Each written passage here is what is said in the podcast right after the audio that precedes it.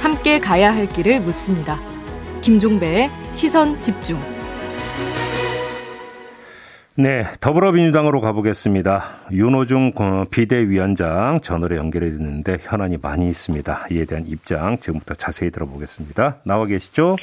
네, 안녕하세요. 윤호중입니다. 네. 자, 이전부터 여쭤보겠습니다. 민주당은 대선에서 패배를 하지 않았습니까? 네네. 패배 이유에 대해서 정밀 분석에서 혹시 백서로 발간하는 작업을 진행하고 있습니까? 네, 백서 작업은 진행 중이고요. 예. 어, 그리고 이제 곧 그 평가 기구를 만들어서 예. 어, 종합적이고 객관적인 평가를 어, 평가 작업에 들어갈 예정입니다. 평가 기구는 어떻게 구성이 되는 겁니까? 네, 당내외 인사들이 다 참여를 할 것이고요. 네. 우리 당 내의 평가뿐만 아니라 음. 어, 외부 인사, 외부 전문가들의 평가도 음. 어, 포함이 되고 또 어, 외부의 여론조사 기관이라든가 네. 이런 데의 어, 이 조사를 통해서도 음. 어, 객관적인 평가를 어, 하려고 합니다. 그러면 그 평가의 대상은 전방위가 돼야 될 것 같은데요. 혹시 그러면 네네. 그 평가의 대상에 당의 문제라든지 이런 것도 진단이 되고 그래서 당이 이렇게 좀 쇄신이 돼야 된다는 대안도 마련이 되는 겁니까? 아, 뭐 당연 당연한 말씀입니다. 예. 예. 아, 그래요? 그러면 혹시 그 대안이라고 하는 게 8월로 예정돼 있는 새 당 대표 선출 전에 당의 체제 변화로도 연결이 될 수 있는 겁니까?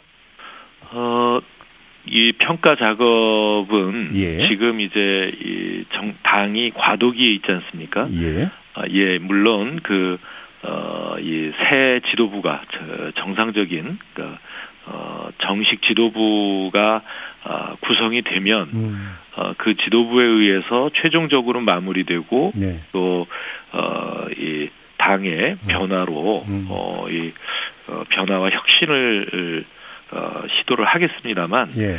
어, 그 이전에도 음. 이 기간 차이가 좀 있기 때문에 네. 앞으로 한 5개월 정도 남아 있지 않습니까? 예, 예. 예, 이 기간 중에 저희가 아, 이그 당을 어, 혁신할 또 음. 개혁할 부분이 있으면 음. 어 그것은 전당대회의 논의를 통해서 예. 어 이 그 반영을 할 생각입니다. 전당대회를 통해서. 근데 좀 하나 공교로운 게 6월 1일에 지방선거가 있지 않습니까? 네, 네. 근데 그렇죠. 지방선거 결과에 따라서 또 다시 어떤 그 당 진단 그 이야기가 나올 수가 있는데 평가 기구라고 하는 게 지방선거 결과까지 그 보면서 이루어지는 좀 길게 가는 평가 기구가 되는 겁니까? 어떻게 되는 겁니까? 그렇습니다. 그러니까 어, 대선 평가 작업에 들어가서 네. 어, 지방선거 결과까지도 예. 종합적으로 평가를 할 수밖에 음, 없을 겁니다. 좀그 장기적인 안목을 갖고 좀 우- 운영이 되는 거네요. 그러면 네, 네, 네.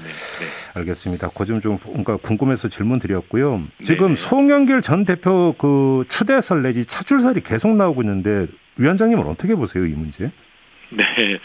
어, 뭐, 우리 당의 자천타천으로 이렇게, 어, 출마를 고심 중에, 음. 예, 계신 분들이 꽤 있습니다. 예. 예, 그런 분들의, 아, 이 결심이 설 때까지 당에서는 또 좀, 어, 기다려 드릴 필요도 있고요. 음. 예, 그, 어, 저희들은, 어, 전략적인 고민을 하고 있습니다. 전략적인 고민이라고 하는 거, 혹시 그 전략에는 외부 인사 영입 전략도 포함이 되어 있는 겁니까?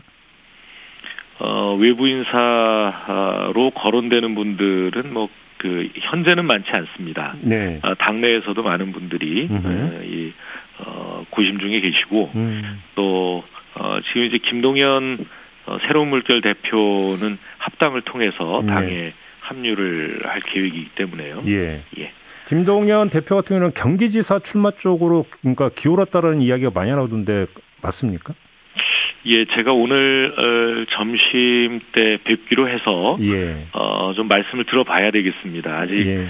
어, 저이 구체적인 지역 선정에 대해서는 음. 어, 당과 어, 상의해서 결정하겠다 네. 그런 입장이신 것으로 알고 있습니다. 지금 그 일부 보도를 보면 서울시 그러니까 의원들 사이에서 네네. 김누리 교수, 김현정 그 전 국가안보실 2차장, 우희종 서울대 교수 등등의 어떤 이름이 오- 그러니까 오르락내리락한다는 보도가 있었는데요. 혹시 들으신 네. 바가 있습니까, 위원장님? 아, 예, 저도 저 듣고 있습니다. 듣고 있고 그러면 네, 이게 네. 이제 서울시 의원들 사이에서만 그냥 이야기 되는 게 아니라 당에 또 어떤 이야기가 전달이 됐다라는 말씀이십니까? 그러면? 음, 뭐 공식적으로 전달된 것은 아니고요. 예. 그런 어, 그런 그이 어, 의견이 있다는 것 정도를 파악하고 있습니다. 근데 만에 하나라도 예를 들어서 이제 김동연 대표의 경우도 마찬가지 아마 범죄에 들어갈 거던데 여기에다가 외부 인사까지 만약에 영입이 된다면 경선 룰은 그대로 유지가 되는 겁니까 아니면 손을 봐야 된다고 보십니까? 음, 뭐 그런 그런 문제까지도 예. 어, 종합적으로 판단을 해야 되는데요. 예. 어, 우선 저희 당의 음. 어, 기본 입장은 어, 이 경선 어, 룰에 대해서는 예. 어, 기존의 어, 우리 그 당원 당규에 따라서 예. 경선을 치, 어, 진행하는 것이 우선이다 이렇게 음. 보고 있습니다. 예. 그런데 어, 과거에 에, 박원순 시장 어, 때에 보면 네. 어, 시, 당시에 그 우리 당 후보가 아니라 음. 시민사회 대표로 나왔었기 때문에 예. 어, 단일화 경선을 하는 경우에는 다른 룰을 적용한 이해도 있습니다. 어, 그러면 그때 박원순 모델이 이번에도 재현될 여지가 있다고 보시는 겁니까? 당 내에서는 그 모델이 적용되기는 좀 어려울 수도 있고요. 그렇죠. 예. 예, 그 어, 다만 이제 어, 전략적인 판단에 따라서 예. 어, 이 그 경선을 안 한다는 것이 아니라 음. 경선 방식을 음. 어, 이그 좀 다른 방식을 적용한 어, 사례도 있, 있거든요. 예. 위원장님 제가 좀 너무. 앞서 앞서 나가면서 넘겨짚는지는 잘 모르겠으나 네네. 위원장께서 이제 그 전략적 고민을 말씀하시니까 그리고 조금 전에 하신 말씀을 종합을 하면 그 민주당 입장에서 프로모션 차원이라도 예를 들어서 어떤 시민사회 후보를 먼저 세우고 민주당 후보고 경선은 혹시 이런 시나리오도 그리고 계신 건가요? 아직 그 이 시민사회 쪽에서는 네, 어, 출마 결심을 하신 분이 없는 것으로 알고 있습니다. 아직은 없다. 예. 이재명 그 상임 고문의 역할은 어떻게 설정하세요? 네, 뭐 그 지방선거 승리를 위해서 음. 당이 필요하다라고 하면 네. 어, 이 어떤 역할이라도 하겠다. 또 앞으로 상의하자. 음, 어, 뭐 이런 입장이신데 예. 지금 이제 선거 끝난 지 어, 뭐 3주 지나고 있지 않습니까? 그렇죠. 음. 예, 아직 뭐 일테면 어, 일각에서 이야기하는 것처럼 음. 어, 이 후보로서 출진을 하는 문제를 어, 거론하기에는 좀 시기가 이른 것 같고요. 예. 예, 당도 더 고민해야 될 것 같고, 음. 어, 이 고문께서도 어, 많은 음, 어, 이, 그 고민이 계실 거라고 생각합니다. 그러니까 후보 출마는 그 그렇다 하더라도 지원 유세는 뭐 충분히 그러니까 있을 수 있는 거 아니냐는 이야기가 많이 나오던데. 지원 유세에 대해서는 예. 어, 당연히 하실이라고 생각하고 아, 당연히. 또 그런 예, 음. 그런 의사를 가지고 계신 것으로 알고 있습니다. 아 이재명 고문도 뭐 지원 유세에 대해서는 뜻을 밝히신 겁니까? 네네. 알겠습니다. 근데 지금 당 안에서 그 서울시장에 출마하겠노라라고 뭐 팔걷어 붙이고 나서는 분위기가 아니라고 하는 것은 서울시장 선거에 대한 판세가 지금 불리하다 이렇게 좀 보고 있기 때문 아니겠습니까? 위원장님은 어떻게 지금 진단하세요? 어, 이 당 밖에서는 그 거기까지 잘 이 저 파악을 못 하셔서 그럴 수 있는데요. 예. 어, 지금 뭐 물밑에서 음. 어, 이뭐 다양하게 그 검토를 하고 계신 분들이 있어서 아. 어, 우리 당의 지도급 인사들께서 음. 어, 이그뭐 일테면은 그 언론에서 이야기하는 것처럼 어, 인물난이다 이런 어, 이 정도는 아니라는 말씀드리고 어, 싶습니다. 다만 아직 타이밍이 아니기 때문에 의사를 안 밝히고 있다 이런 말씀이시네요. 그러면 네, 좀 뭐 아마 이 그 의사를 밝히실 때가 올 겁니다. 어 네. 그래요. 그러면 서울에서도 충분히 해볼 만하다라는 이런 그 판단 내지 분위기가 있다라고도 이해할 수 있는 겁니까 당 안에? 네, 그렇습니다. 그래요. 근데 대선 결과를 놓고 보면 그 쉽지 않다 또 이런 이야기가 있어서 한번 좀 질문을 드려봤던 거고요. 그 현안 좀 여쭤보겠습니다. 지금 추경 문제는 어떻게 처리를 하는 게 맞다고 생각을 하세요?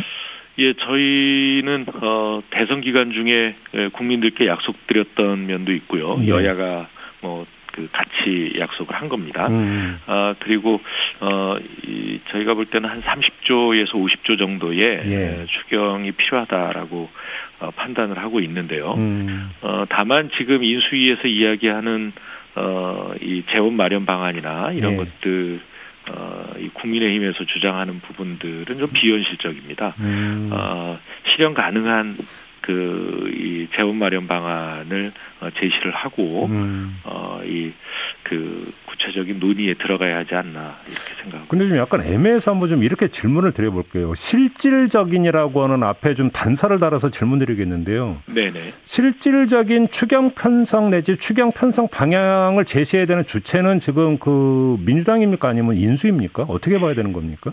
예, 지금 어, 어 기재부가 음. 어, 그현이 현 정부가 끝날 때까지는 이제 어, 이 추경 편성을 하지 않겠다, 뭐 이런 입장을 가지고 있어서. 그러니까요. 예, 결국은 이게 그 인수위에서 키를 쥐고, 음. 어, 끌고 가야 되는 문제가 되고 있는 것 같습니다. 그러면 추경 편성의 규모라든지 재원 조달 방안 큰 틀을 먼저 인수위가 제시를 해야 된다 이런 말씀이신 거죠? 네 네, 그렇습니다. 어, 그럼 이제 그거에 대해서 타당성을 민주당은 이제 판단을 해서 거기에 협조할 건지 말 건지 결정한다 이런 그 스탠스고요. 네 네. 지금 인수위에서 임대차 3법 개정 이야기가 계속 나오는데 당 입장 혹시 좀 그 들어보는 거좀 그 어떤 건지 좀 그 정해졌습니까? 인수위 사, 임대차 3법을 뭐 폐지한다 이런 이야기가 나오는데요. 네. 어, 그것은, 어, 뭐 대단히 교각사로의 그런 음. 그 우를 범할 우려가 있습니다. 예. 어, 지금 이제 임대차 3법 시행 이후에 계약갱신율이 70%에 이르고 있고요. 어허. 서울의 100대 아파트 같은 경우에는 78%까지 갱신율이 올라가고 있습니다. 어, 그다음에 이제 음. 예, 세입자들의 평균 거주 기간도 예. 어, 지난 2년 동안 이 어, 임대차 3법이 시행되면서 음. 3.5년에서 5년으로 늘어났거든요. 어. 그만큼 이제 세입자들의 무주택자의 음. 이 주거가 안정돼 가고 있다라고 하는 것을 음. 보여주고 있습니다. 다만 이, 이 제도의 보완이 필요한 것이 예. 어, 신규 계약할 때 임대료가 이제 과도하게 인상이 네, 되기 네, 때문에 네. 네, 네. 이 저, 집주인들의 이제 어, 인상 욕구가 음. 분출해서 그런 거죠. 눌려 있다가 음, 음, 어, 그, 그러니까 한편에서는 어, 임대차 시, 시장에 이중 가격이 형성되고요. 네. 또 한편에서는 이게 이제 전세 대출 제도하고 결합이 돼서 어허. 집값 상승을 부추기는 원인이 되고 있습니다. 예. 어, 그래서 이- 이 신규 계약 시에도 음. 임대료를 이렇게 과다하게 인상시키지 못하게 하는 음. 그런 강력한 어떤 전세값 안정화 정책 예. 이런 것들이 오히려 지금 필요하고 어 그런데 지금 이제 오히려 어 인수위에서 거론되는 것은 임대차 3법을 폐지하겠다 음흠. 또는 대폭 축소하겠다 음. 이렇게 이야기를 하고 있는데 그러면 아마 임대차 시장에 대단한 혼란이 올 겁니다. 그러면 지금 위원장님이 보시기에는 예를 들어서 그 신규 계약의 경우에도 전월세 상한제 이런 것들이 적용이 돼야 된다 이런 말씀이십니까? 어, 전월세 상한제를 적용하는 방법도 있고요. 예. 그다음에 이제 어, 비교 가격제 같은 거를 어, 그- 실시하는 그건 어떤 경우예요? 수좀 있습니다. 설명 그러니까 말씀 주시면. 좀 아까 제가 이중 가격이 형성되고 있다고 예. 말씀드리지 않았습니까? 예, 예. 그러니까 같은 물건을 예. 어떤 사람은 어, 이저 어, 100원에 샀다면 음. 어떤 사람은 150원에 사는 거죠. 네네. 예, 그러니까 이런 이런 이제 이 불이익이 없도록 어허. 예, 이 조정을 할 수 있는 그런 음. 어, 제도를 마련하는 것입니다. 아, 그게 가능합니까? 지금 그 말씀은 예를 들어서 같은 단지 아파트에 예를 들어서 전세가 여기는 몇 동몇 호는 얼마였는데 네, 네, 여기는 얼마인지 네. 비교를 해본다라는 말씀이시잖아요. 예, 그러니까 그 집주인에 따라서 음. 어, 어, 이 어떤 집주인을 만났느냐, 어느 시기에 만났느냐에 따라서 예. 어, 이를테면 세입자가 임대료 결정 권한이 없기 때문에 네. 그러니까 상대적으로 이게 불평등 계약이 맺어지는 거거든요. 그렇죠. 그러니까 이것을 이제 평등한 계약으로 만들어주자라는 취지. 그 계약이 어떻게 개입해 들어가거나 어떻게 강제할 수 있는 거예요, 그러면? 지금도 시행이 되고 있는 것은 어, 임대차 분쟁 조정위원회가 어, 있는데요. 그 위원회에서 예, 위원회 분쟁 조정위원회의 권한을 음, 음, 음. 어, 강화해서 음. 어, 해결하는 방법이 있습니다. 알겠습니다. 지금 김정수 여사 옷값 논란이 지금 커지고 있는데요. 당에서는 어떻게 네. 파악하고 어떤 입장인지가 좀 궁금합니다. 네, 우선 그, 어, 이, 그 김정수 여사의 행사에 사용했다라고 네. 하는 이그 옷들에 대해서는 예. 어, 어제 청와대에서 충분히 해명을 한 것 같습니다. 음, 예, 그 협찬을 받았던 부분은 협찬이나 뭐 빌려서 입은 부분 네. 반납하거나 또는 어, 다른 곳에 기증을 했고 음, 음. 어 그다음에 또 어 이 뭐 악세사리라든가 이런 음. 부분들은 사비로 네. 어 이 그 구입을 했고 뭐한 예. 부분들을 어, 전부 해명이 된 것으로 알고 있습니다. 의혹이 해소가 됐다고 평가하시는 겁니까? 네네 그렇습니다. 아, 그래요. 그렇게 지금 뭐 그러니까 이 특수활동비에 대해서 음. 어, 지금까지 대통령의 특수활동비 내역을 음. 밝히지 않아온 음. 어, 그런 그 관례를 알고 오히려 네. 어, 이 마치 그 어, 논두렁 시계 같은 가짜 음. 뉴스를 마구 퍼뜨리고 있는 음. 것으로 보여집니다. 그렇게 보시는 거군요. 그 장애인들이 이동권 보장을 위한 이제 시위를 계속 벌여오지 않았습니까? 어제 네. 그 인수위 쪽하고 만났고 그 장애인의 날까지 예산 관련해서 확실한 입장을 표명해 달라고 요구를 했는데요. 네. 지금은 집권 여당은 민주당이고 민주당도 이에 대해서 좀 답을 내놓고 좀 개선이 필요한 것 같은데 혹시 좀 방안이 좀 준비돼 있습니까? 네, 저희는 이제 어 지난해 그 교통약자 이동 편입법이 국회를 통과했는데 예, 예. 어, 이 부분이 좀 부족한 면들이 있습니다. 음. 예, 어제 그 어, 전국 장애인 차별 철폐 연대와 음. 이제 박지원 공동 비대위원장 또 박홍근 신임 원내대표가 네. 어, 이 만나서 이런 그 어, 관련 법안들의 통과에 음. 어, 이 속도를 내겠다고 약속을 했습니다. 예. 예, 저도 이제 원내대표단과 또 정책위와 어, 이 문제를 잘 상의해 갈 거고 네. 또이 상황을 지켜볼 생각입니다. 아 그래요. 알겠습니다. 다시 그 인수위 관련해서 한 가지 질문만 드리겠는데요. 지금 뭐 일부 보도에 따르면 여성가족부를 미래가족부로 바꾼다 뭐 이런 보도도 오늘 아침에 좀 뭐 조간에 실리기는 했던데 이건 사실관계가 좀 확인이 필요한 거고요. 지금 정부 조직 개편안이 아마 이제 제출이 될 텐데 여가부 문제가 만약에 애당초 공약대로 폐지하는 쪽으로 간다면 동의할 수 없다라는 게 민주당의 입장입니까? 처리해 줄수 네, 없다라는 그렇습니다. 입장입니까? 예, 뭐그 어, 법안 전체를 처리할 수 없다라는 얘기는 아니고요. 예. 예, 어, 저희 그 당이 가지고 있는 어 기본적인 정책 방향이라든가 어이 이념 노선에 어이 근본적으로 이그 배치되는 부분에 대해서는 예, 예. 어 저희는 뭐어 나름의 좀 수정을 가해야 한다 이렇게 음, 생각합니다. 수정 요구를 하고 또 수정을 해야 된다 이런 입장이시다. 네. 알겠습니다. 오늘 말씀 여기까지 드릴게요. 고맙습니다, 위원장님. 네, 감사합니다. 네, 네. 지금까지 더불어민주당 윤호중 비대위원장이었습니다.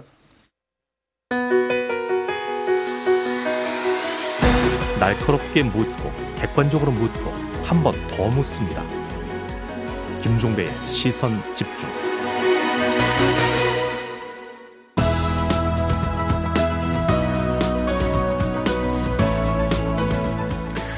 네, 놓쳐서는 안 되는 뉴스 빠짐없이 전해드리는 여기도 이슈 코너입니다. 정은정 작가 모셨습니다. 어서 오세요. 네, 안녕하세요. 정은정입니다. 네, 첫 번째 이슈는요. 네, 인권의 이름으로 두 번의 권고장을 받은 서울교통공사 이야기입니다. 네. 예, 서울교통공사가 정치적 중립성에 방해된다면서 이 세월호 추모 광고 게재를 불허를 했는데요. 네. 이에 국가인권위원회가 광고 게재를 재검토하라라고 권고를 했습니다. 음. 실제 광고 문구, 광고 문구를 보면은 특정 정당을 지지하거나 비난하는 내용은 아니고요. 지금도 알고 싶습니다. 왜 구하지 않았는지 진실을 밝히는 일 살아있는 우리의 몫입니다. 이게 이런 정도인데요. 이 정치적 중립성 문제는 크게 없어 보이는데 네. 인권위 권고가 그 쉽게 수용될지는 의문입니다. 왜요?